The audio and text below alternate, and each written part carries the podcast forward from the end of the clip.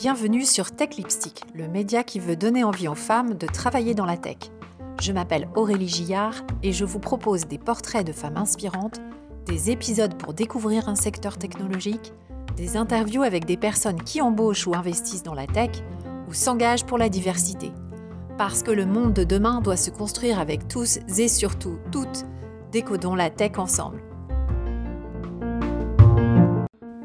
Aujourd'hui, j'ai le plaisir de recevoir Léa Richard, Data Protection Officer.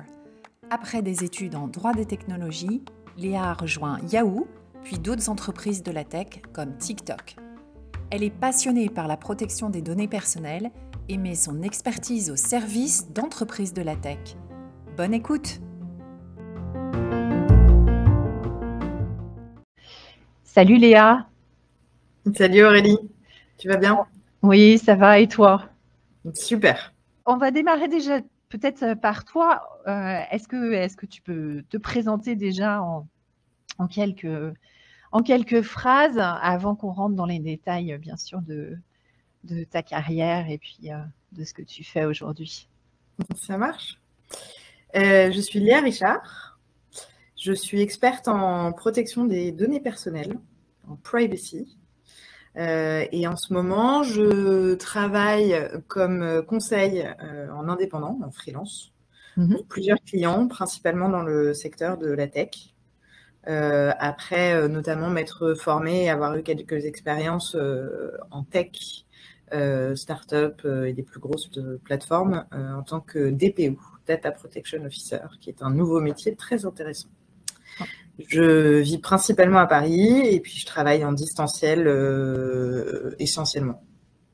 Ok, super. Tu as un bureau euh, sympa que tu as pu t'aménager? Pour l'instant, ça s'appelle ma cuisine. ou le client. Qu'est-ce que tu préfères, le client ou la cuisine? Ça dépend des jours. C'est une des raisons pour lesquelles j'ai opté pour ce mode de fonctionnement et, puis pour cette exploration un peu de, l'entrepreneuriat. Hein. C'est avant tout la flexibilité que ça donne euh, pour euh, à la fois se challenger, challenger des, expériences, des regards qu'on a eus sur sa pratique et puis euh, et puis aussi développer des projets pour soi, en l'occurrence que moi j'avais dans les tiroirs depuis, depuis un moment. Super, bah écoute, tu vas, tu vas nous raconter tout ça. Euh, super, bah écoute, tu vas, tu vas nous raconter tout ça. Euh, avant qu'on bascule dans les choses sérieuses, est-ce que tu acceptes de te prêter au petit jeu du quiz?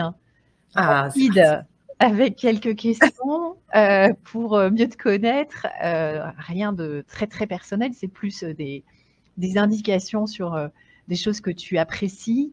Du coup, la première question, c'est euh, pour euh, savoir quelle est la personne de la tech que tu admires le plus. Euh, réponse classique, il y en a tellement. les premières personnes qui me viennent en tête, c'est globalement toutes les femmes de la tech. J'ai eu beaucoup, beaucoup d'échanges avec plein de femmes investies dans l'écosystème, dans notamment français ces derniers mois, euh, qui ont été d'une, d'une, qui m'ont donné une inspiration immense. Euh, il y en a une en particulier euh, à laquelle je dois mon expérience chez TikTok, qui est la DPO de TikTok, qui s'appelle Caroline Goulding, qui est irlandaise et, et qui est à la fois une personne et une des professionnelles les plus extraordinaires que j'ai rencontrées, notamment de par euh, à la fois sa, multidisciplinarité, c'est quelqu'un qui a fait plein de choses, toujours chez des grosses plateformes, mais qui a, qui, a vraiment démarré, on va dire, au bas de l'échelle et qui a vu un peu toutes les fonctions. Mmh. Euh, et puis, euh, c'est quelqu'un qui a beaucoup travaillé en, technique de management et en, technique de développement personnel et qui a réussi à intégrer tout ça à sa pratique et à son rôle de représentation en, tant que DPO.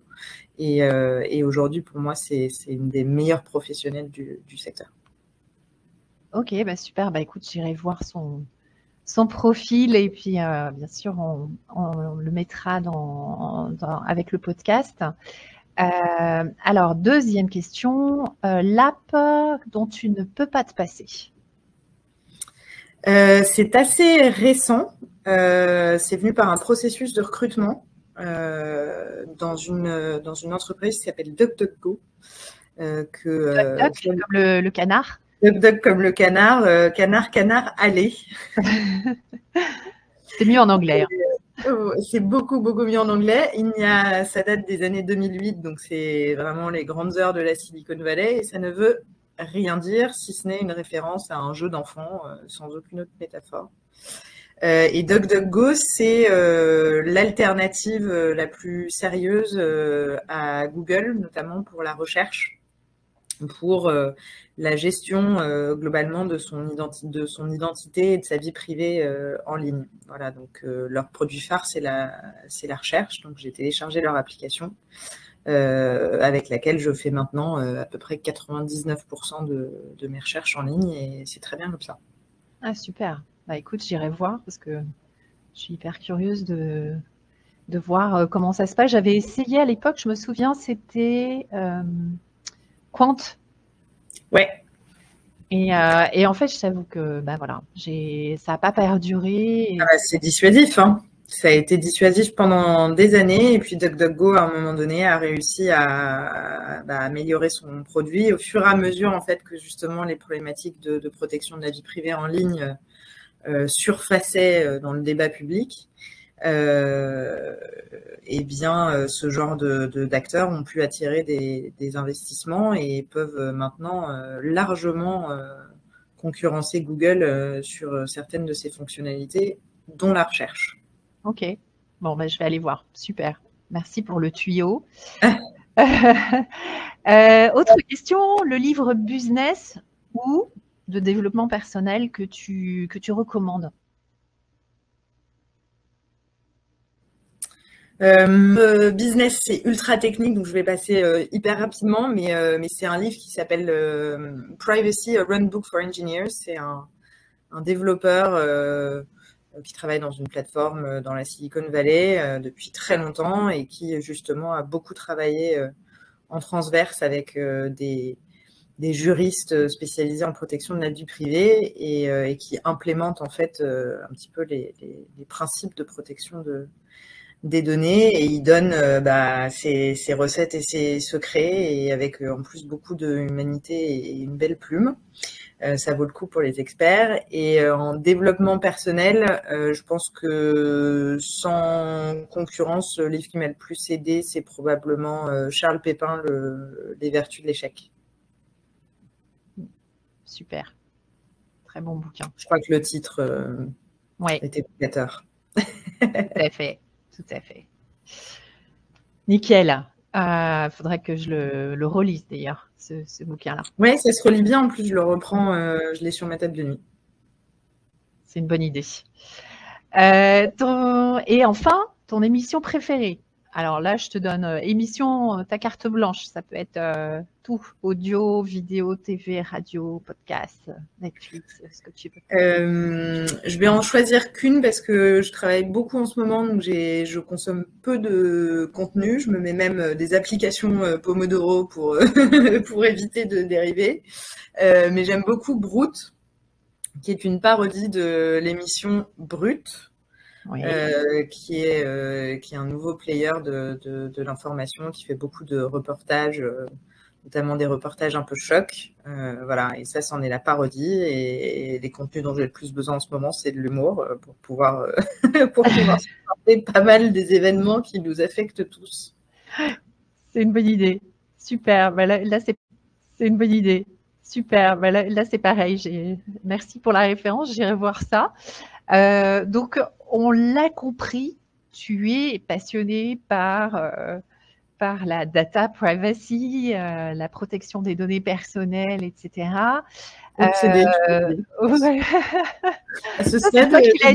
c'est une obsession. D'accord, c'est toi qui l'as dit, c'est pas moi. et du coup, j'avais, bien sûr, j'ai plein de questions pour toi et je pense que voilà l'objectif un peu de notre entretien, c'est aussi de comprendre ce que c'est que ce métier euh, de data protection officer. Comme tu disais, c'est un, un métier qui est bah, récent, euh, qui euh, est venu avec le besoin justement de d'améliorer la, la, la, protection des données.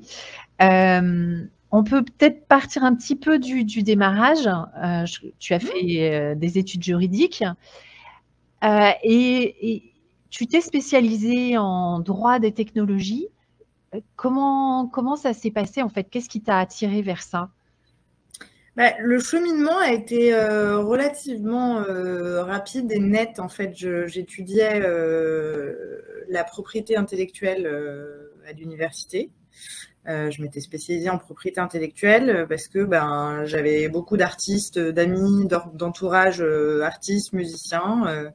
et à cette époque-là, j'avais créé un label de musique indépendant pendant mes études de droit et euh, en me heurtant en fait euh, à ce que euh, je suis vieille maintenant, je sais même pas si, si la référence est, est, bonne, mais on a appelé ça la crise du disque. Ouais, ouais, ouais. Euh, et en me heurtant à cette crise du disque et au manque de débouchés euh, commerciaux pour les artistes que je voulais soutenir, ben, j'ai décidé d'étudier ce croisement entre la technologie et la propriété intellectuelle. En voulant tout simplement et, humblement sauver l'industrie de la musique. C'est belle et, euh, et voilà, enfin, l'idée c'était d'utiliser la technologie pour promouvoir un partage de valeurs qui soit euh, plus, plus équitable entre les différents acteurs du marché. Euh, et, voilà, et pour moi, la solution à l'équation, elle était forcément technologique, ce dont je suis légèrement revenu, en tout cas avec nuance. Euh, et c'est ce qui m'a amené en fait euh, à la technologie et notamment mon premier stage euh, chez Yahoo. Ok. Alors, premier stage chez Yahoo, on va en parler. Je veux juste revenir là-dessus. J'ai écouté, je ne sais pas si tu connais le, le, podcast CIO Revolution, mais il y a, ça t'intéressera peut-être, il y a l'interview de la femme qui est directrice informatique de la SACEM. Ah, génial, je, tout de suite. Et en fait, c'est hyper intéressant. Et justement, elle parle de cette transition et elle parle de tout ce que la SACEM fait d'un point de vue technologique pour euh, améliorer la collecte des droits pour les artistes. Je suis sûre que ça va t'intéresser. Donc, le, podcast, c'est CIO Révolution. C'est euh, euh, Bertrand Ruiz hein, qui fait ce podcast. il est le CEO de ERSAS, Génial. Sur logiciel. Oui, c'est vraiment le, nerf de la guerre, ça. Je ne savais pas que tu avais euh, cet attrait pour la musique. Euh. Bah, c'est pas commun, mais j'en ai, j'ai croisé plein d'autres euh, personnes de un peu de ma génération en fait, parce que à l'époque il n'y avait pas tant de formation spécialisée que ça en, droit de, de l'information et, de la communication. C'est comme ça qu'on appelle la matière. Et donc, on y arrivait souvent par euh, la propriété intellectuelle. Mmh, je comprends. Je comprends. Euh, il y, a, plein d'autres boîtes dans le domaine, on, en parlera effectivement. Euh, mmh. Je pense à une boîte comme Believe. Bah, c'était mon rêve à l'époque. Je voulais rentrer chez Believe, rentrer chez Deezer, rentrer chez Spotify. C'était mon. Je voulais être juriste chez eux. Ah, d'accord. D'accord, d'accord.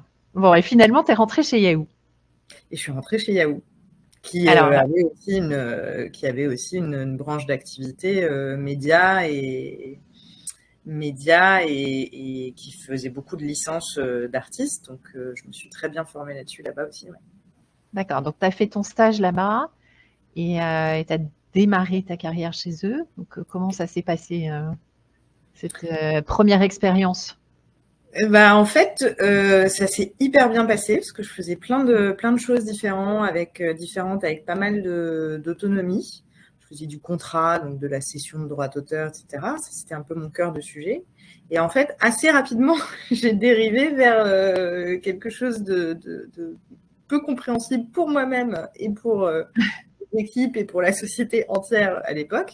J'étais chargée de répondre aux réquisitions judiciaires euh, c'est-à-dire des autorités de police, parfois même des agences de renseignement, qui nous contactaient dans le cadre de procédures définies pour obtenir des informations sur les utilisateurs qui les aideraient à résoudre des enquêtes, des enquêtes criminelles notamment.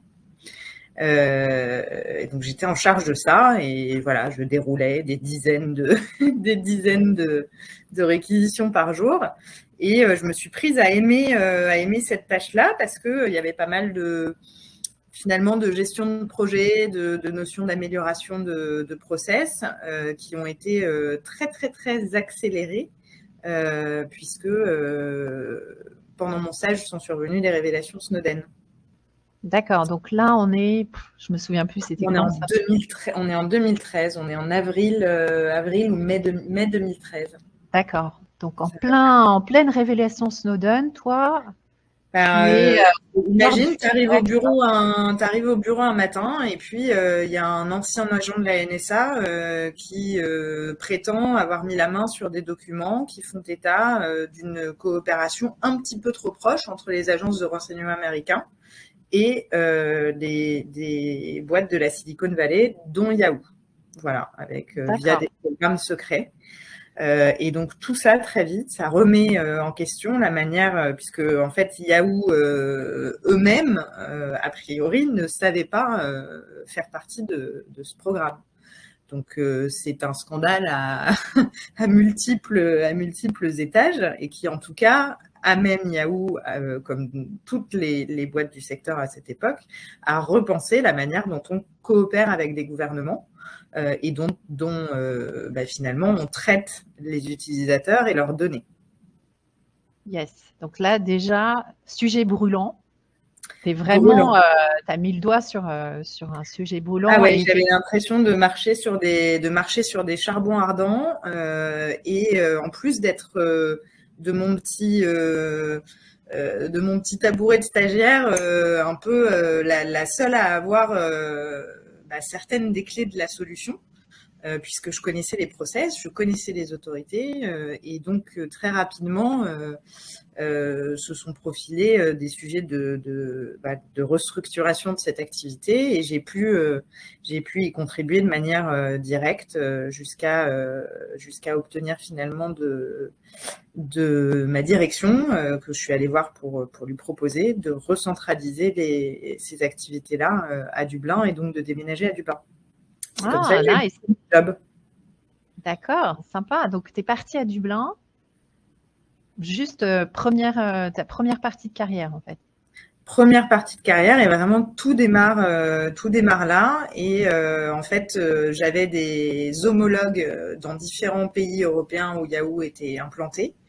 et ce projet de centralisation des activités de réquisition judiciaire a impliqué bah, quatre nanas, dont moi, une espagnole, euh, une espagnole, une euh, une italienne, moi et une, allemande. Les drôles de dames, quoi. Les drôles de dames.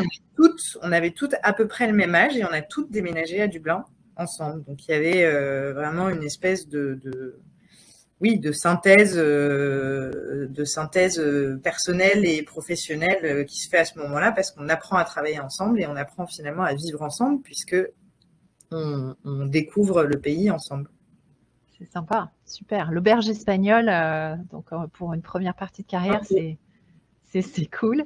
quand tu es juriste de formation, je ne sais pas si tu as passé ton, ton barreau.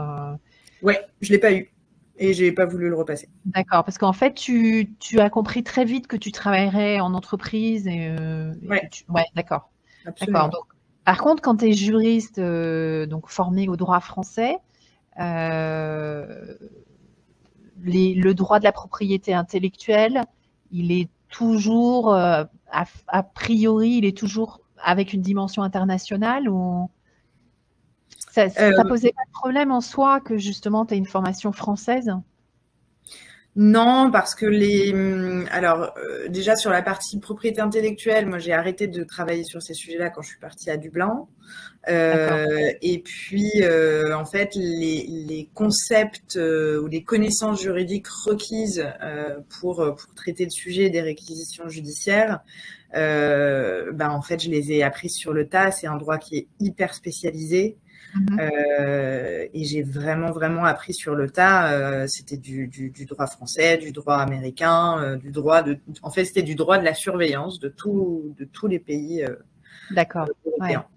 Ok. Oui, donc de toute façon, c'est comme ça de manière générale. Nos études sont faites là. Voilà, c'est ça, sont faites là pour nous apprendre des méthodes, nous ouvrir l'esprit. Moi, j'ai une formation d'économiste, j'en ai jamais, enfin, je m'en suis jamais vraiment servi par la suite, mais effectivement, le reste, finalement, tout le reste, on l'apprend sur le tas. Et puis c'est vraiment une grande réalité de l'entreprise. C'est ce qu'on ce qu'on appelle euh, en anglais le, c'est enfin cette compétence qu'on appelle en anglais le, le dive in. C'est la capacité à prendre un sujet et puis à devenir très très vite euh, expert sur le sujet. Et quand on dit expert, c'est c'est un peu contre-intuitif. On n'attend pas euh, de vous que vous deveniez un expert, mais que vous maîtrisiez les contours du sujet, les problématiques, ses enjeux, et euh, les, enjeux d'implémentation technique euh, dont vous avez besoin. Hmm. Et c'est passionnant comme, euh, comme mode d'apprentissage. Ouais, c'est sympa. Puis ça, ça veut dire aussi qu'on n'est pas, on n'est pas tenu de, voilà, d'être expert du même sujet toute sa carrière. On peut aussi se saisir d'autres, d'autres sujets. d'ailleurs, donc tu très tôt, tu, tu rentres chez Yahoo, figure, enfin figure entreprise emblématique de la tech à partir de là, tu t'es toujours dit que tu resterais dans la tech? Ouais. Ouais, parce que en fait, quand j'ai fait le choix de, cette niche, hein, c'est quand même très très spécialisé. Moi, j'ai beaucoup de gens qui m'ont déconseillé à l'époque euh, de me, surspécialiser, de me lancer tout de suite là-dedans. Euh, et en fait, euh, j'ai réalisé bien plus tard, mais à quel point, en fait, à quel point pour moi, le, ce que je poursuivais, c'était pas forcément euh, l'industrie de la musique, les médias, euh, les paillettes, etc. Ce que je poursuivais, c'était des idéaux, des idéaux de justice, d'équité, de, de, liberté, mon goût pour l'innovation. et en fait, ça a guidé, je m'en rends compte maintenant, tous mes choix professionnels. Et mmh. en fait, la tech, ben, c'est, en tout cas pour moi, c'est le meilleur terrain d'expérimentation de, et d'apprentissage. Euh, c'est vraiment inouï. Euh, pour, bah, j'ai l'impression, tous les gens, euh, c'est très commun que je trouve avec les gens que, avec qui j'ai bossé, c'est tous les, toutes les personnes qui sont des grands curieux et qui ont des valeurs fortes ou qui portent un projet de, société. Et donc à partir de là, effectivement, il n'y avait pas beaucoup de raisons euh, pour moi de retourner dans des environnements plus traditionnels. Hmm, je comprends. Je comprends, même si. Euh, alors, les, quand on parle valeur et quand euh, c'est vrai qu'il y a quand même eu beaucoup d'histoires qui n'ont pas forcément plaidé hmm. en faveur, et notamment en data privacy, en faveur de la technologie, en, faveur des boîtes de tech en tout cas même s'il y en a euh, d'autres qui, au contraire, essayent de se démarquer. Euh, moi, je, suis, je pense à, Salesforce, par exemple, qui effectivement, euh, pour d'autres, d'autres domaines, en tout cas d'autres dimensions que la data et privacy, essayent de mettre beaucoup de, de valeur dans, dans ce qu'ils font et de changer finalement la société par bah, leur engagement. mais, mais, bon, donc finalement, tech, assez tôt et du coup, euh, alors je crois que tu es parti après dans un think tank. Euh, est-ce que tu peux expliquer de quoi il s'agit? C'est quoi un, think tank en fait? Qu'est-ce qu'on y fait? Euh, ben, encore une, c'est la même, c'est le même fil rouge. C'est-à-dire qu'à partir du moment où j'observe les, les, enjeux un peu géopolitiques, euh, et les enjeux de protection des droits fondamentaux euh, sous-jacents à mon activité qui était très opérationnelle, hein, mmh. euh, j'ai envie de j'ai envie de creuser et donc je me renseigne. Je commence une une newsletter pour mon équipe à l'époque et pour l'équipe d'affaires publiques sur ces sujets-là. et c'est comme ça que je fais la connaissance de d'Internet and Jurisdiction, dont je reçois la newsletter, dont j'adore le format, qui n'a pas changé depuis, euh, ça fait maintenant dix ans qu'ils existent. Euh, et Internet in Jurisdiction, c'est un, on appelle ça un policy network, c'est euh, une sorte de think tank. En tout cas, le but, c'est de rassembler toutes les parties prenantes de, de la tech euh, afin de traiter justement cette problématique d'accès des gouvernements aux données d'utilisateurs et de créer un cadre euh, législatif euh, ou en tout cas des, cadres de, travail qui soient respectueux des droits fondamentaux et qui permettent à des juridictions en anglais à des, et donc à des lois qui sont potentiellement contraires, ou en tout cas qui se contredisent d'un pays à un autre, bah, de mhm. coexister euh, pour, euh, encore une fois, permettre l'émergence de, de, voilà, d'un cadre de travail qui soit, qui soit respectueux des, des, des utilisateurs. Euh, et donc ça, bah, ça m'a amené euh, à, à, la, à la fois réfléchir de manière très théorique euh, au sujet, euh, et puis à confronter euh, cette théorie avec euh, les réalités de différents types de parties prenantes, de la société civile, des, des représentants de gouvernement, parfois des ministres, des, des hauts responsables de plateformes, Google, Facebook, etc. Et des chercheurs.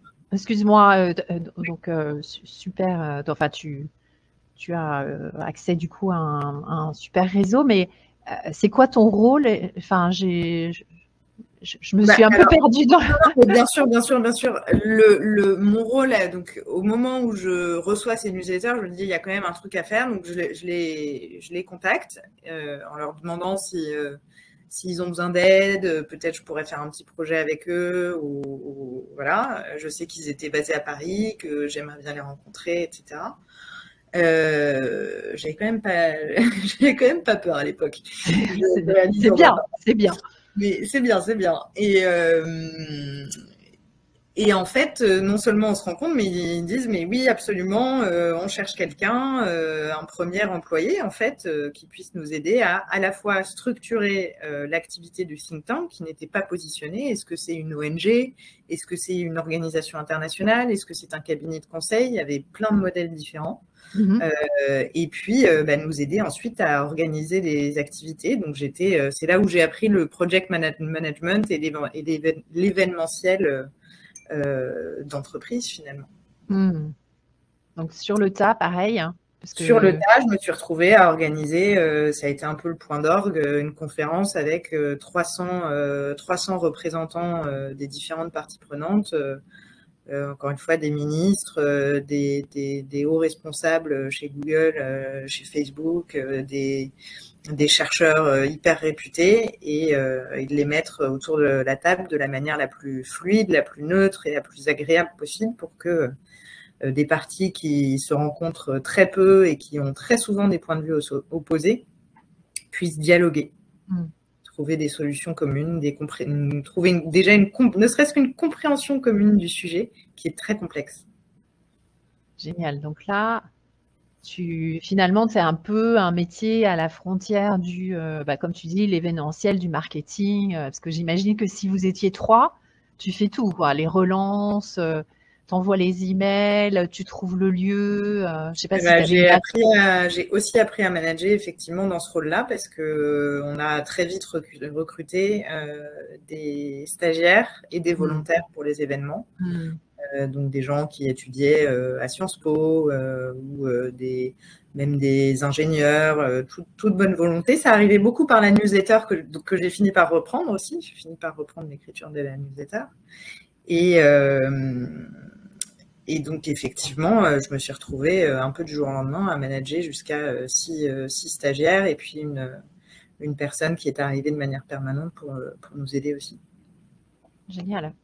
Donc là, tu es resté combien de temps? Là, je suis restée quasiment deux ans, si on compte le, voyage au Brésil qui a marqué la fin de, de l'expérience puisque j'ai eu euh, l'opportunité via un projet euh, avec des, chercheurs euh, brésiliens qui étudiaient le même sujet, de venir au Brésil faire ce qu'on appelle un, fellowship de deux mois avec la possibilité de travailler sur des sujets de manière assez libre, dont un projet commun qui nous invitait à, à cataloguer euh, un certain nombre de, use cases euh, sur la manière dont les gouvernements euh, accèdent aux données d'utilisateurs et dont les, législations s'entrechoquent. D'accord. Use case, donc cas d'usage en fait, hein, ouais, cas d'usage pour effectivement recenser un peu les, différentes situations Un exemple, c'est à l'époque, je crois que c'était, je, je suis allée au Brésil juste après.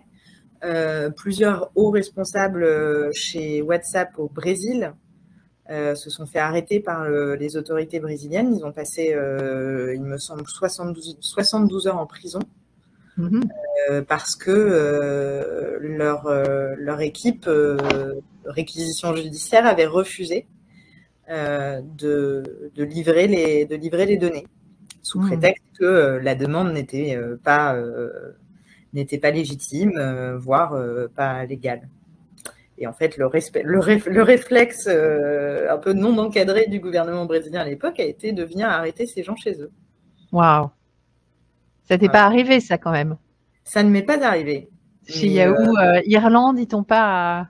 Ça ne m'est pas arrivé, mais ça c'est là que mon expérience Yahoo a été très précieuse, puisque dans les discussions, euh, j'étais souvent la seule à avoir, à avoir vécu et à avoir opéré ces réquisitions judiciaires. C'est ça, je très bien m'identifier à ces gens. Hmm.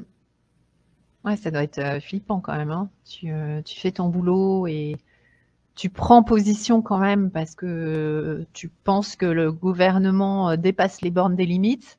Ouais. Et puis tu te retrouves euh, effectivement arrêté. Euh.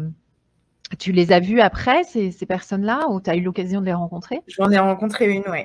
J'en ai rencontré une et c'est voilà, c'est très loin d'être anodin. On parle de, surtout à l'époque, les plateformes n'avaient pas encore le, les responsabilités qu'on leur, euh, qu'on leur prête euh, ou qu'on veut, leur, euh, qu'on veut leur faire prendre aujourd'hui très loin de là. Donc c'était une, une, entreprise comme une autre. Donc c'était délirant de penser que mm. on essaie de, développer des solutions de communication et puis du jour au lendemain on est, on est en cellule. Quoi.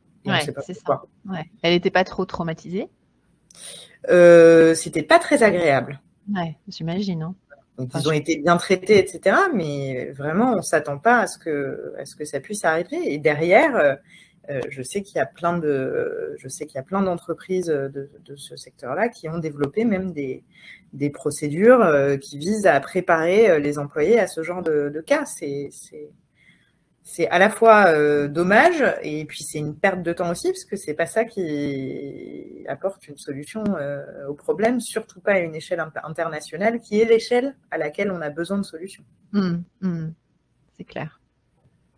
Donc euh, un métier quand même super passionnant parce qu'aux frontières, effectivement, comme tu le disais, de euh, la politique, de, bien sûr, euh, très très fortement ancré sur les libertés individuelles, euh, un sujet très touchy entre les gouvernements encore aujourd'hui. Donc, il y a, il se passe quasiment pas une semaine sans qu'on parle de de ça. Et c'est vrai que en tout cas, tu as bien, as bien choisi ton sujet parce que euh, après, faut euh, le, que effectivement, le, euh, ce que je ne voudrais pas paraître partial, l'enjeu, c'est quand même de, permettre aux autorités de, faire leur boulot et, de combattre le crime hein, de manière très, très.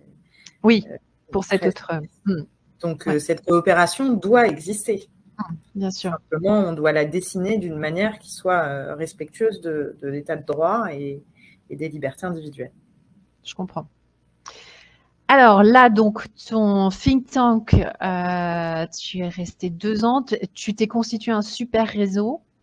Ça, c'est important. Enfin, tu, trouves que ça t'a servi euh, pour, euh, pour ta carrière? Vous aimez cet épisode? Faites un petit like sur votre plateforme d'écoute préférée et suivez Tech Lipstick sur Facebook et LinkedIn pour ne pas manquer les prochains épisodes. Vous souhaitez proposer un témoignage? Contactez-moi via le site techlipstick.com ou sur mon adresse email aurélie.techlipstick.com. La suite de l'épisode, c'est maintenant. C'est euh, pareil, je le découvre. Euh, je ne sais pas si c'est tard, en tout cas, je, l'ai découvert relativement récemment. C'est essentiel. Euh, j'ai rejoint, et en fait, je l'ai notamment découvert parce que j'ai rejoint l'an dernier un club de leadership féminin qui s'appelle Comet, qui pour l'instant est basé à Paris. Mmh. et qui, propose de qui propose du, en fait du coaching collectif et qui propose de, de former pour pour toi une sorte de personal board of advisors. Et, voilà. Et donc en fait ça ça ça fait levier sur euh, l'intelligence collective, euh, la sororité, euh, et ça permet de comprendre, ils le résument très bien dans leur tagline, que l'art de la réussite, en fait, ça consiste à savoir s'entourer des meilleurs. Yes. Et, j'ai eu de la chance parce que d'instinct, c'est lié des relations, c'est ce qui a à la fois fait ma carrière et c'est là où moi j'ai trouvé le plus de plaisir euh, dans mes activités. Donc, c'est quelque chose que j'ai fait de manière assez inconsciente. Mais c'est vrai que c'est essentiel parce que je vois à quel point c'est un accélérateur, euh, à quel point c'est un catalyseur. On va, on va trouver des, on va trouver des idées, on va, euh, on va s'abstenir à une, à une direction parce que on aura rencontrer certaines personnes dans un contexte plus ou moins euh, contraint. Donc, ça forme des projets véritablement. Et puis, mm. c'est une zone de test. C'est aussi des gens euh, avec lesquels vous, tu développes une relation de confiance mm. et qui te permettent de tester des idées, des projets. ouais, essentiels. Comment on peut faire? Alors, tu vois, moi, j'ai beaucoup cette réflexion-là aussi parce que, donc, en effet, on, c'est nos contacts communs, on connaît, euh, on connaît ce réseau-là. Euh, moi, je suis rentrée il n'y a pas si longtemps. Hein, j'ai commencé à rentrer dans ce type de réseau. Et, euh, et je trouve que j'avais pas la chance au tout début de ma carrière d'avoir eu ces opportunités-là. Et pour autant, je trouve que c'est hyper précieux. Je ne sais pas si quand on démarre, il y a, y a, tu vois, des réseaux. Alors souvent, c'est l'école qui est ton réseau naturel, euh, mais pas toujours. En fac, c'est quand même. Enfin, toi, tu as été aussi en fac. Hyper dur. C'est hyper dur. en train de bouger, j'ai l'impression, mais hyper dur. Il y a un travail gigantesque à faire. Ouais. En fac, c'est pas du tout adapté. Moi, j'étais un peu jaloux de mes copains qui étaient en école parce que, en fait, euh, rien à voir. Euh, nous, euh, enfin moi j'étais en droit à Nanterre, on était, euh, je sais pas combien, 5000 ou 2000, et puis et puis en école on est 300, donc évidemment c'est pas du tout les mêmes liens. Je sais pas s'il existe des réseaux pour les plus jeunes en fait, parce que Comet commence, je, je vois dans les hum, dans, dans, voilà, dans mes cercles euh, un petit peu euh, experts, puisque moi, en tant que professionnel, maintenant, je me dois aussi de surveiller euh, un peu ce qui se passe chez, chez, bah, chez les plus jeunes, comment ils sont formés, ce que ce qu'ils peuvent apporter, comment est-ce que je peux leur transmettre. Mmh et je vois qu'au sein des facs, sur des sujets, mais ça reste assez niche, par exemple en crypto, euh, est en train d'émerger un droit, des, un droit de, la, de la blockchain et un droit des crypto-monnaies. Et il y a une association, par exemple, à Assas, euh, qui, est, euh, qui est assez puissante et qui a été notamment forgée à la fois par des étudiants qui se sont appuyés sur un cabinet d'avocats tout jeune pour voilà. ok. Mais là, on parle de sujet, effectivement. On ne parle pas plus de, développement, ouais, de développement personnel. Non, mais euh, comme quoi, il y a peut-être un, il y a peut-être un créneau euh, ah pour, euh, pour, aller chercher effectivement cette entraide. On va y venir parce que je voudrais qu'on parle de, ensemble de sujets plus liés à, à justement le, le, point qui est la, les femmes dans la tech et la diversité dans la tech quand on accélère juste un petit peu donc sur ta carrière, euh, ensuite tu as été contacté pour euh, bah, justement, j'imagine par ton réseau, non, pour euh, pour bosser chez Ledger. Mon plus 2 chez Yahoo, qui entre temps était avait quitté Yahoo, s'est fait recruter, s'est fait recruter par par Ledger, qui venait de, de lever une des fonds, ça s'appelait une série B. Ouais. Euh, donc suffisamment euh, de sous pour, euh, pour s'offrir une équipe et un support juridique. et il m'a appelé à ce moment-là, notamment parce que il recevait des, des, réquisitions judiciaires Ledger, ça fait quoi? C'est quoi comme type Alors, Ledger, c'est euh, le, leader mondial en fait de la sécurisation des crypto-monnaies, des hmm. crypto-actifs. Ils ont un business B2C et un business P2P. Et en fait, leur produit phare, c'est un mélange entre un portefeuille et un coffre-fort physique pour Bitcoin. Alors, ça, ça, a cette fonction pour, euh, je crois, maintenant plus d'une centaine de crypto-monnaies. Euh, mais, euh, mais, voilà. Et la crypto repose en fait sur une combinaison entre une carte à puce très sécurisée, la même que tu trouves dans ton passeport, et des algorithmes de chiffrement qui sont ultra puissants et qui garantissent en fait que personne, à part toi, qui est la seule détentrice de ce qu'on appelle une phrase de récupération, c'est une suite euh, algorithmique mmh. euh, en la forme de, 24 mots, en fait, euh, bah, il n'y a que toi qui y a accès et qui peut donc accéder à tes fonds. Ça marche. Donc ça, tu t'y tu, connaissais un petit peu en crypto quand tu es rentré chez eux ou tu as tout D'accord, zéro. Alors pour, les auditeurs, donc, Léa fait le signe, je ne connaissais nada, que dalle. Et donc, tu rentres chez eux, tout de suite comme euh, la euh, Data Protection Officer Pas du tout. D'accord. Pas du tout. Je suis venue répondre à des réquisitions judiciaires, ce qui en fait, euh, en l'occurrence, et revenait à une mission d'éducation de, et de sensibilisation des autorités aux, produits et à la technologie sous-jacente de la blockchain, qui mmh. en France était à l'époque encore, encore, très très émergente. Hein. on est en 2000, fin 2017. Ouais. Euh, le Bitcoin est à je me, 17, 17 000 dollars, ce qui était son premier euh, gros pic. Donc, c'était la folie. Et, euh, et, en fait, mon rôle n'était pas du tout périmétré. On m'avait donné une casquette qui s'appelait Trust and Safety. et avec ça, je devais faire ben, ce que je pouvais, ce que je voulais. Euh, ce qui a été euh, à la fois euh, un challenge parce que parce qu'on court partout et on ne sait pas toujours sur quoi on court, mais aussi une immense opportunité dans la mesure où j'ai très vite identifié en fait deux enjeux. un qui était de bah, en fait, de protéger les utilisateurs contre la vague de cybercriminalité, de fraude, de scam qui a pris mmh. l'écosystème d'assaut à ce moment-là. Euh, avec euh, de la, de la prévention, euh, de la gestion de, de la gestion de crise, enfin voilà, beaucoup, beaucoup de prévention et d'information. et puis un deuxième enjeu qui était de bâtir en fait la confiance dans la marque. Avec des politiques, des politiques, des process, à nouveau de, de l'éducation des utilisateurs sur ce que c'est que le Bitcoin, euh, les cryptos, etc. Et en fait, ça m'a amené à construire deux choses. Un, euh, c'était un, programme de protection de, la marque. Euh, donc là, ben, tu, tu, plugues un, tu un outil de, surveillance de ta marque et puis tu regardes si elle est bien, mal utilisée, soit par des concurrents, soit par des criminels. Voilà. Et puis le deuxième programme, c'était euh, un programme de privacy, à un moment où j'étais pas encore ultra spécialisée dans la protection des données personnelles au sens de RGPD, puisqu'à ce moment-là, on est en 2018, donc le RGPD euh, entre en vigueur. Oui, c'est ça. Ouais. Personne ne sait ce que c'est. RGPD, euh, règlement de. Règlement général sur la protection des données. C'est ça.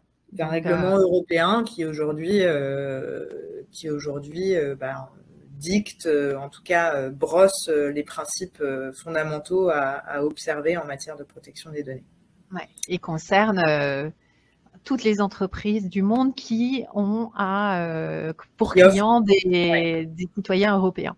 Oui, donc le champ d'application est extrêmement large et on peut considérer à 80% des cas que quand on lance un produit, notamment un produit tech, quel que soit d'où on le lance et où on le lance, à un moment donné, il va falloir se, il va falloir se conformer au RGPD. Et donc ça, je l'ai compris euh, très très tôt, euh, surtout dans une, euh, dans une entreprise où la protection de la donnée, c'est le, c'est le cœur de la mission et c'est le cœur de la technologie. Donc ça a rendu l'expérience extrêmement intéressante parce que je suis montée en compétence d'un point de vue expertise juridique en même temps que j'apprenais la technologie, à regarder un système d'information, à, échanger avec des avec un chief data officer qui est arrivé plus tard, qui a créé un data lake. Voilà, pour moi, ça m'a appris un, l'expertise juridique euh, et deux, le, la, technique au sens produit du terme. Euh, et j'ai réussi à combiner les deux euh, en apprenant à travailler avec plein de fonctions différentes. Par rapport, si tu si extrapoles par rapport à un autre secteur, qu'est-ce qui fait, enfin, qu'est-ce qui fait que tu aimes, parce que tu l'as dit, hein, tu as assez tôt choisi la tech. Donc, qu'est-ce qui fait en fait que tu aimes euh, cet environnement qui par ailleurs peut être considéré comme plus challenging, notamment pour les femmes? C'est l'innovation, c'est la remise en cause euh, permanente du statu quo. Euh, c'est et avec et avec ça tous les les bons questionnements très sains, que ce soit des questionnements de valeurs ou que ce soit des questionnements de méthode, de, stratégie business, euh, voilà, ce qui fait qu'on voit énormément de choses euh, très vite. Hmm. Euh, et, avec voilà et avec beaucoup de responsabilités. Donc oui, ça c'est parfois pas plan plan, c'est sûr. Hein, c'est pas, plan plan. moi j'ai un j'ai un profil de je l'ai appris avec le temps. J'ai un profil de, curieuse. Euh, j'ai un profil de curieuse. Voilà. Donc il faut que hmm. je puisse euh, apprendre plein de choses euh, tout le temps. Est-ce que Ledger, c'est une boîte qui est, enfin, où il y avait une grosse proportion d'hommes par rapport à, à, d'autres enfin, oh, On a oscillé entre, euh, sans faire de mauvais humour, euh, entre 80 et 90%, euh, en tout cas les trois années où j'y étais. Ouais. Je pense que, je pense que, j'espère que, que, que, les progrès ont été faits. De toute façon, le, le position, à la fois le positionnement et la réalité organisationnelle de Ledger euh, reflètent euh, celui de, l'industrie de l'écosystème euh, startup entier. Hein. Ouais, c'est ça. Et alors, est-ce que justement, toi, tu as trouvé que c'était. est-ce que ça, à un moment, ça t'a posé problème ou est-ce que finalement, ce qui importait pour toi, c'était le sujet et le job que tu fais? Euh, ça, je dirais que euh, d'un point de vue chronologique, ça m'a, ça a d'abord été un avantage. Ouais. Euh, notamment parce que il a fallu, il y a eu un travail du coup de d'éducation et de montée en compétences énorme la première année.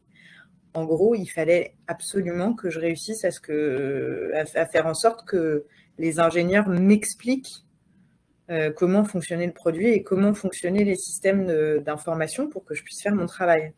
Hmm. Euh, et en fait, euh, cette, cette, espèce de, il y, a une dimension didactique en fait dans ce dans ce projet-là qui fait que ben être un peu à la place de ou, en tout cas prendre cette place un peu d'ingénu de explique-moi ton métier euh, ça m'a été très utile. Ouais. Donc avec euh, peut-être un peu moins de d'ego euh, que si voilà. tu avais été une, forme de, une forme d'ingénuité qui est qui de manière très transparente a, je pense, joué en ma faveur. Ouais, c'est ça. Ils se sont dit oh là là, la, la la petite blonde là, on va lui expliquer. Euh, elle va, rien comprendre. Euh, voilà. on va lui expliquer, euh, on va lui expliquer trois fois. Et en fait, j'avais effectivement besoin qu'on m'explique trois fois, mais ils ont pris le temps. Hmm.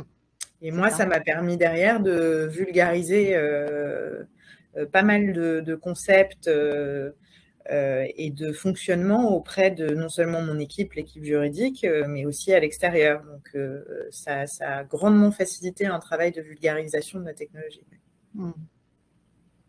Et puis dans un deuxième temps, c'est devenu, c'est devenu par en pointillé et puis ensuite dans un ressenti plus global un obstacle dans la mesure où d'un point de vue culturel, j'avais beau avoir d'excellentes relations de travail et j'ai adoré les équipes, j'ai gardé énormément d'amis, je me suis vraiment fait des amis.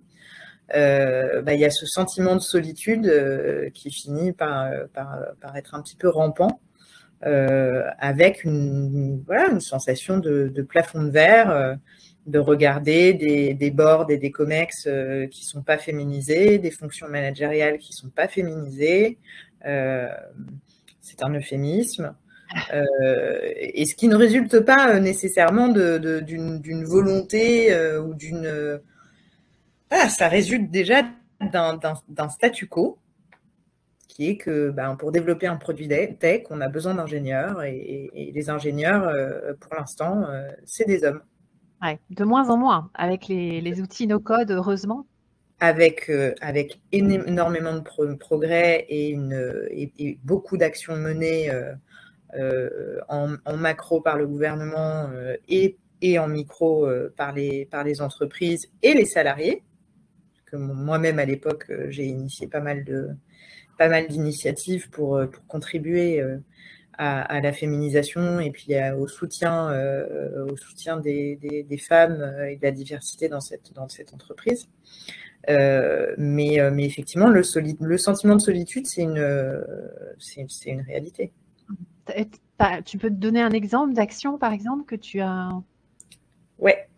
As le, en fait, le sentiment de solitude, il venait autant de voilà, de l'environnement euh, culturel, on peut, peut rien y faire, c'est comme ça. Il y a 80, il y a 80%, d'hommes et à la machine à café, euh, bah, tu es, euh, la seule femme. Et puis, le boulot fait que bah, on ne se retrouve pas nécessairement entre nous, entre femmes, etc. Donc, ça a été la, la première initiative, ça a été de se regrouper à la fois entre femmes et puis au sein du CSE, dont je faisais partie à l'époque, euh, et de se, de, se dire, bah, en fait, on va décrire d'un point de vue factuel le statu quo, et puis on va essayer de déterminer ensemble euh, ce qu'on pourrait, ce qu'on pourrait produire comme action hmm. simple. Quoi. C'est ce qu'on appelle le, low-hanging fruit en anglais, et c'est ce qu'on poursuit en, en startup. C'est quelle action facile on peut produire euh, pour, euh, pour, favoriser la féminisation de, des fonctions. Et très vite se sont dégagées l'idée, euh, par exemple, de, de, TOC, où on faisait intervenir des, des femmes inspirantes de la tech. Des, des, sessions, des panels en fait, qu'on organisait. Euh, alors, il y en a eu, euh, il y en a eu qu'un avant que je parte, mais euh, c'est quelque chose qui a, qui a, pu se faire. Et puis, on, est, on a commencé aussi à regarder d'un point de vue gouvernance comment la fonction RH pouvait intégrer et commencer à construire un programme, un programme de diversité dans l'entreprise mmh. qui qui consisterait euh, déjà à regarder euh, les process de recrutement. Euh, est-ce qu'il y a des biais Est-ce que on peut les modifier un tant soit peu Voilà. Il y avait aussi une action que j'ai beaucoup défendue et qui commence, qui commence à prendre. Bah, en fait, dans les deux entreprises suivantes où je suis passée, qui est en fait, c'est sur le principe du give back, euh, ce sont des ingénieurs euh, qui prennent du temps pour aller faire de la, de la sensibilisation dans les, dans les écoles, euh, que ce soit des écoles de code ou même au lycée. D'accord, de la sensibilisation sur les métiers scientifiques. de la, sur les métiers de la tech au global. D'accord. Et sur le, le métier d'ingénieur, oui. D'accord. Ouais, métier de la tech et comme quoi tu es la preuve qu'on peut avoir euh, effectivement un profil, euh, euh, en l'occurrence juridique, mais un profil non ingénieur, non technique pour et travailler pour autant dans la tech. En plus, après Ledger, de mémoire, c'était quoi TikTok? Tu es parti chez TikTok? Donc ça, sympa. Enfin, c'est le bah, TikTok où j'ai beaucoup, beaucoup appris en termes de politique de, de diversité en entreprise. puisque, et c'était une des motivations à y aller, je savais que TikTok avait 52% de femmes sur ses effectifs globaux. comme quoi c'est possible. Hein. Comme quoi c'est possible. Alors oui, c'est une industrie médias, réseaux sociaux, etc. Donc, bah ouais, mais regarde. ça peut paraître. Facebook, ils sont pas 52% de femmes, je pense pas. Non, je pense pas. Je pense pas qu'ils aient un si bon score. Euh, mais euh, voilà, et puis une équipe de, une équipe de femmes. C'était la première fois de ma vie euh, que, j'avais une équipe qui était principalement féminisée, et puis le cœur de l'équipe, un peu comme à l'époque Yahoo, ouais. et des drôles de dames, c'était que des femmes. D'accord. Et donc là, j'ai eu l'opportunité très rapidement, Caroline Goulding, ma boss à l'époque, euh, m'a proposé de rejoindre un programme de mentoring. Mm-hmm. c'est rigolo d'ailleurs, puisque quand elle me l'a présenté, je pensais qu'elle voulait que je me fasse mentorer et en fait, elle me proposait comme mentor. Comme mentor, ah ouais. Ça t'a donné un coup de vieux ou tu t'es dit bah... Ça m'a donné un énorme coup de vieux, euh, ça a réveillé un syndrome d'imposture euh, et puis euh, très vite je me suis, bah, j'ai regardé derrière moi et je me suis dit bah oui, ma vieille, ça fait quand même presque dix ans que tu travailles donc tu dois avoir quelques petites choses à, transmettre. et ce qui ne m'a pas empêché ensuite d'aller d'aller chercher des, des mentors. Euh, et donc ça, euh, c'est un programme qui est arrivé très très très très vite chez TikTok et, qui s'est mis en place tellement euh, naturellement et tellement facilement. C'était c'était pas parfait, mais mais ça a été en place très vite et c'est le signe qu'avec un petit peu de bonne volonté, on, avance et on progresse très vite. Hmm. Et un autre programme de diversité que j'ai trouvé très intéressant chez TikTok, que j'ai malheureusement pas eu le temps de, voir aboutir, c'était un programme d'allyship. Euh, donc ça, c'est le principe, c'est de euh, recruter euh, des personnalités masculines et de les, en fait, de les engager justement dans des actions de sensibilisation dans l'entreprise. pour à la fois leur faire prendre conscience de leur propre biais et les faire communiquer, non pas dans un, c'est, ça ne prend pas, c'est ça que j'ai trouvé génial, c'est que ça ne prend pas la forme d'un mea culpa, euh, mais de les faire communiquer sur leur prise de conscience, la manière dont euh, euh, ils ont pu, par exemple, faire des remarques, des remarques sexistes dans leur carrière ou faire des, décisions légèrement biaisées sur une promotion, par exemple, mmh, mmh, mmh. et, et de, vraiment décortiquer la manière dont ils ont identifié le biais et dont ils veulent euh, s'en débarrasser et ce qu'ils ont pris comme action euh, pour, euh, pour s'en débarrasser. Et ça, c'est des témoignages exceptionnels parce que moi, une des choses qui me fait le plus peur dans, dans, dans les débats qu'on a actuellement, c'est le, c'est la, la fracture, c'est la fracture hommes et femmes et la manière dont, donc ça, euh, ça peut affecter euh, parfois la collaboration entre euh, hommes et femmes et, c'est clairement pas ce qui est recherché dans, dans ces, dans ces actions-là.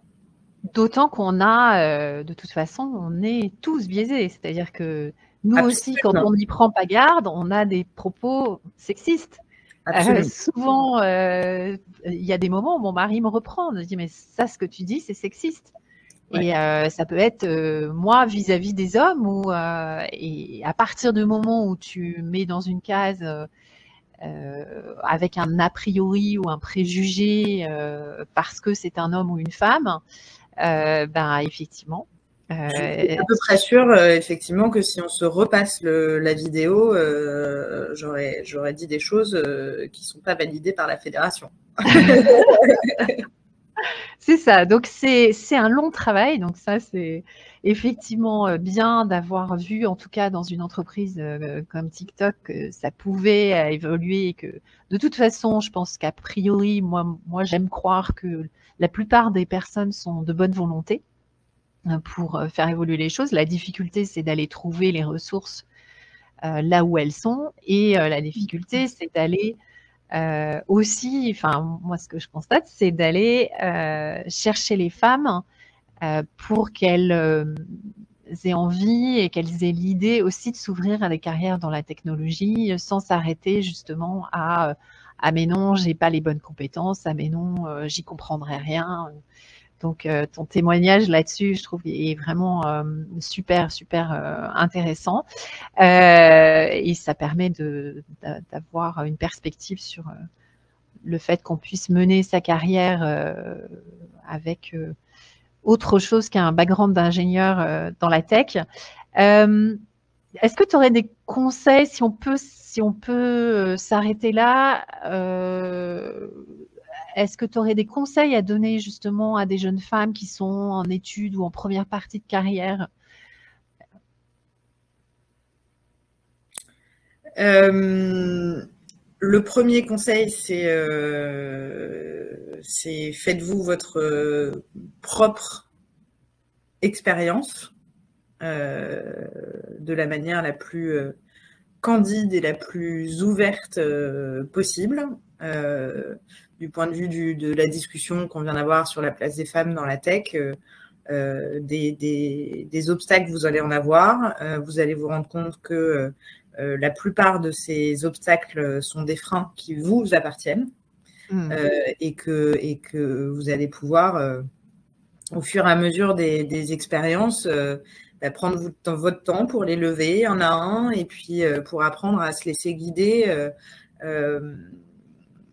de plus en plus par ben, les forces qu'on accumule, qu'on identifie au fur et à mesure et, qui, et qui nous aident à, se comprendre et à savoir ce qui nous donne le plus d'énergie.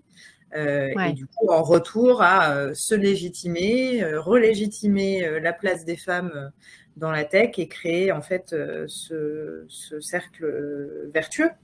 Et mmh. donc ça, bah, ça, ça, comporte des épreuves, c'est-à-dire notamment de la frustration qu'il faut apprendre à, gérer, à transformer en action. je, suis une femme dans la tech. Je suis une femme dans la tech si j'ai pas envie d'être euh, toute seule ou si j'ai envie d'être une femme dans la tech d'une certaine manière, surtout en start-up, euh, je vais pouvoir, parce que c'est ça qui est génial, c'est que la plupart du temps, personne ne vous arrêtera et personne ne vous dira non. Euh, vous allez pouvoir trouver des moyens de porter les projets et les valeurs qui vous, qui vous tiennent à cœur. Il faut, voilà, faut juste oser, tester. Et puis, il y a il y a une dernière chose, euh, moi, que j'ai découvert euh, vraiment sur le, sur le tard, parce que ça n'existait pas quand j'ai démarré ma carrière, c'est le mentoring. Et donc, hmm. euh, ça rejoint voilà, cette idée de, de savoir s'entourer.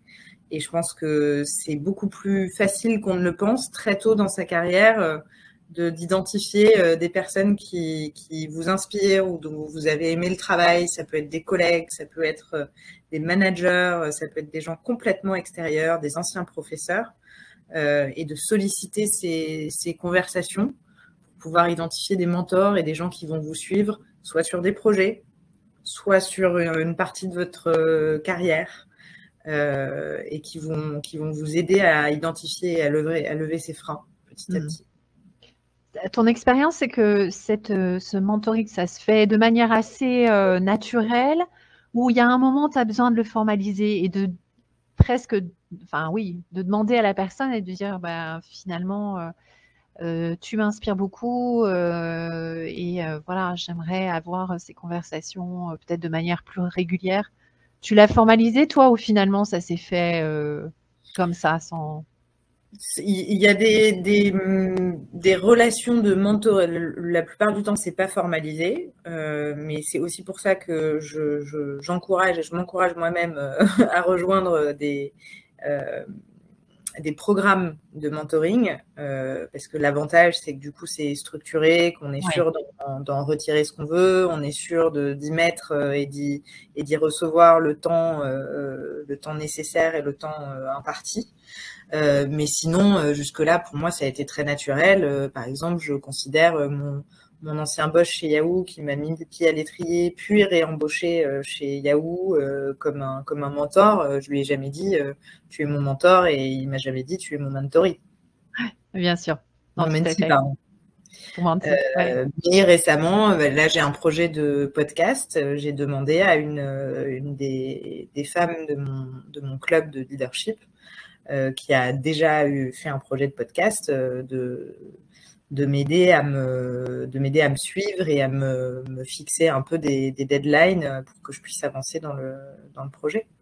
Et de la même manière, Aurélie, on s'est rencontrés parce que je cherchais des gens qui avaient euh, déjà fait des projets et réussi des projets de, de podcast.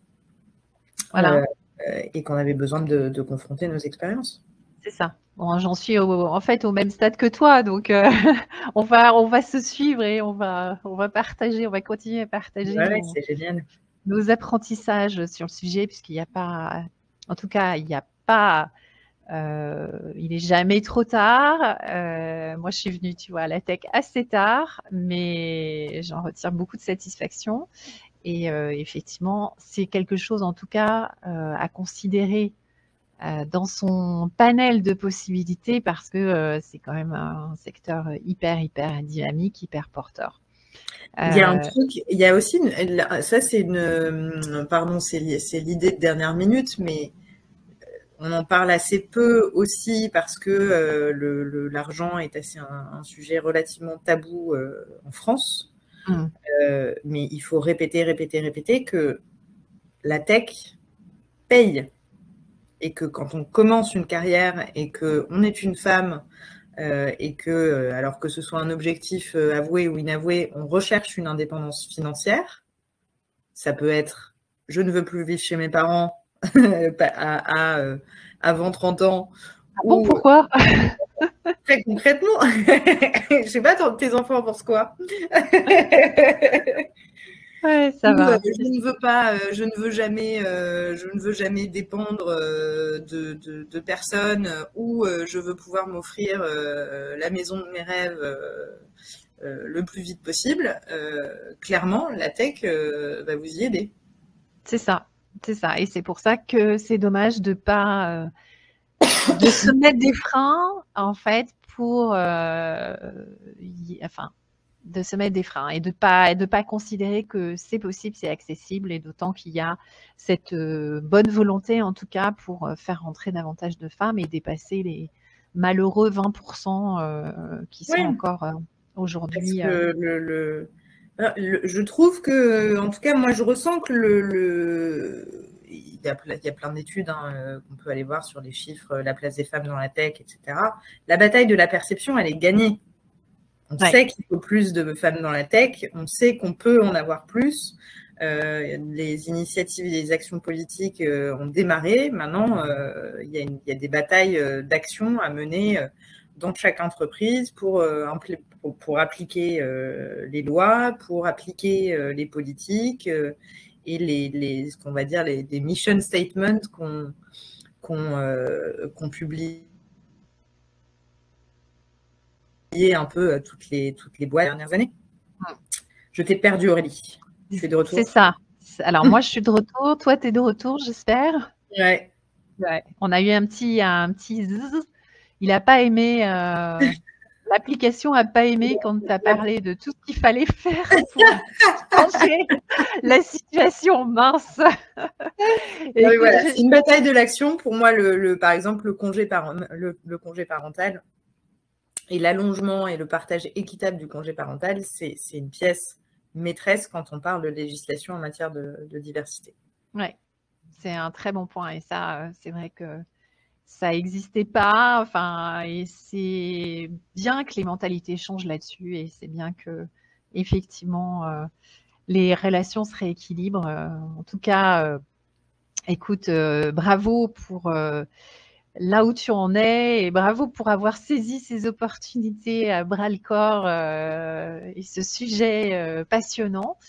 Euh, je trouve que c'est en tout cas une découverte pour moi.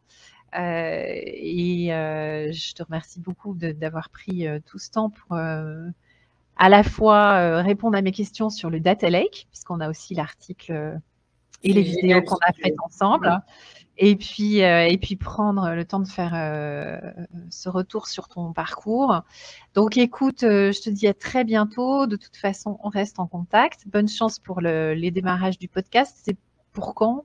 Tu as une idée? Là, je vais tourner, je vais tourner des, enregistrer des épisodes au printemps et pendant l'été, et puis j'espère pouvoir faire les, premières publications en septembre, après avoir notamment recueilli tous tes, tous tes bons conseils.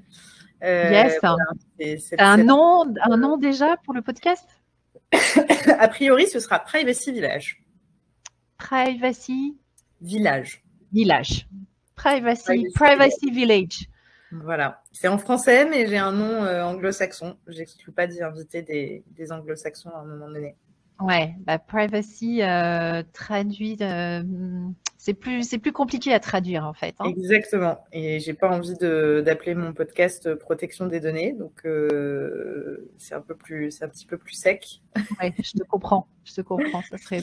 Euh, voilà, mais je prends euh, effectivement tous les tous les conseils marketing, notamment sur le sur le, la construction de l'identité du, podcast et sa, et sa, diffusion. Ça aussi, c'est des, des, bonnes, des bonnes compétences à, ouais,